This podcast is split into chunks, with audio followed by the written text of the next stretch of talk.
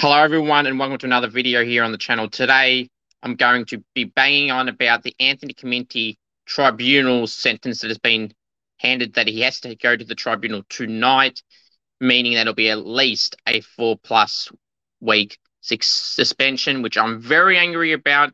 And I'll explain the double standards in the AFL with certain players getting looked and not including the Patrick Dangerfield incident where he booted Reuben Ginbey and whether it was Toby Greene or somebody else, whether, well, if it was Greene, we'd be talking about a lot more the media would and fans in the AFL would.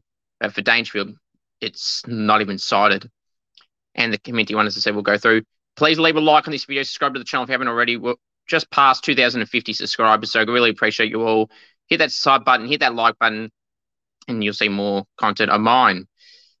Oh, well, we're going to say Scoops is going to go bang here. Well, I am. I'm very pissed off at the decision of Anthony Caminiti being sent directly to the tribunal. It was graded like this. It was graded as intentional conduct, severe impact, eye contact, directed tribunal four plus matches for the Nathan Murphy incident. Now, here is where I get angry. How is that worth a tribunal hearing, so at least four weeks. How? Just how? It don't. People compare it to Andrew Gaff and Barry Hall incidents on Staker and Andy Brayshaw, respectively. No, they're not the same. They didn't punch him in the face with the bare fist. Murphy leaned, ducked his head down, and leaned himself into where the punch or elbow, which it was, not a fist, would have hit him in the gut. Should he, Anthony Caminiti, be suspended in some form? I don't know, but I know he's getting a suspension of some length. But I did something on my podcast last night. If it's over two weeks, I'm gonna be very pissed off about it, and pissed off I am about it. This is a joke. How is that worth four plus weeks? He didn't punch him in the face with his fist. He used his elbow, and Nathan Murphy provoked him and said some stuff to him. And he started that. He started it by saying something, and he punched Caminiti in the gut first. Don't believe me? Check the footage for yourself.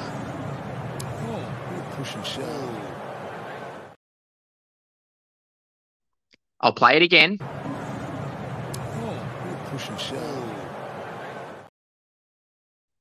You can clearly see there Nathan Murphy started the physical part of it. He gave him a punch to the gut. Why is Nathan Murphy not being cited for that? He didn't even get cited. Not reprimanded? No. Weak? No. Looked at? No. Graded? No. Thrown out? No. Was not even mentioned like it never happened. Surely the AFL have some common sense and go, okay, we're looking at this incident. What happened beforehand? You got all the footage, and the footage I just showed you. He punched him in the gut first. Why is he not suspended? And for Caminiti to get four weeks, you see Nathan Murphy duck into it.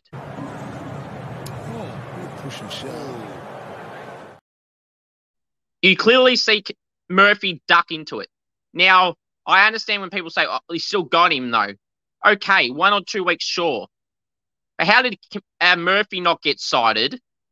And how is that four plus weeks worth? It's not.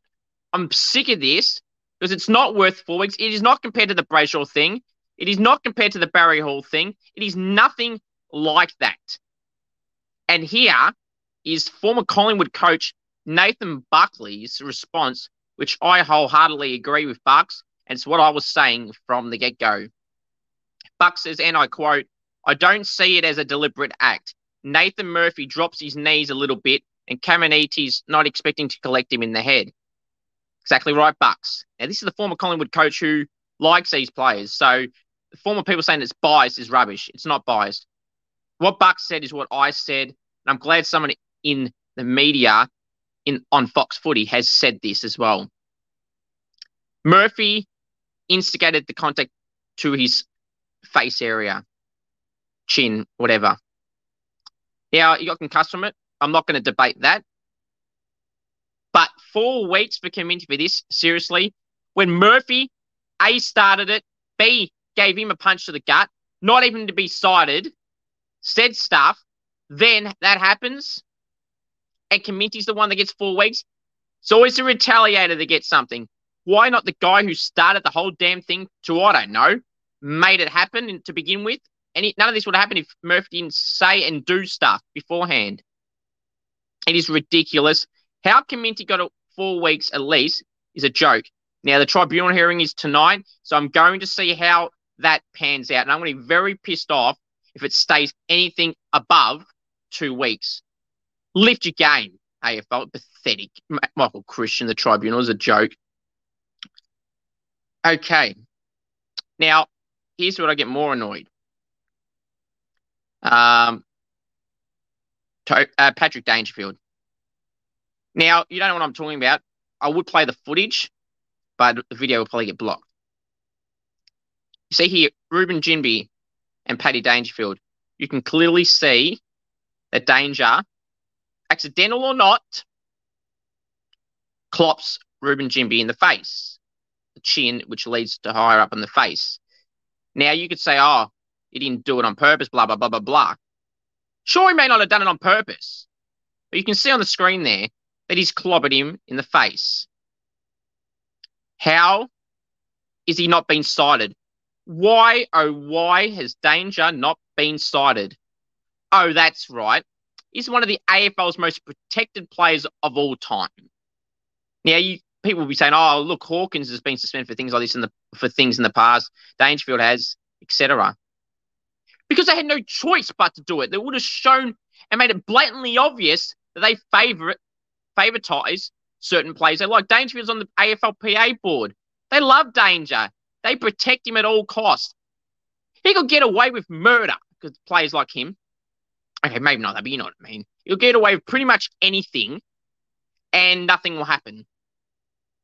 But if I guarantee you this incident, that was Toby Greene, we'd be hearing a lot more from the AFL and the media for that matter. Only David King, Brad Johnson, Joey Montagna raised this Dangerfield Ginbey incident and myself.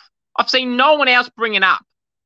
It's because they're too afraid to ruffle feathers with their favourite player in Patrick Dangerfield, one of the AFL's favourite love childs.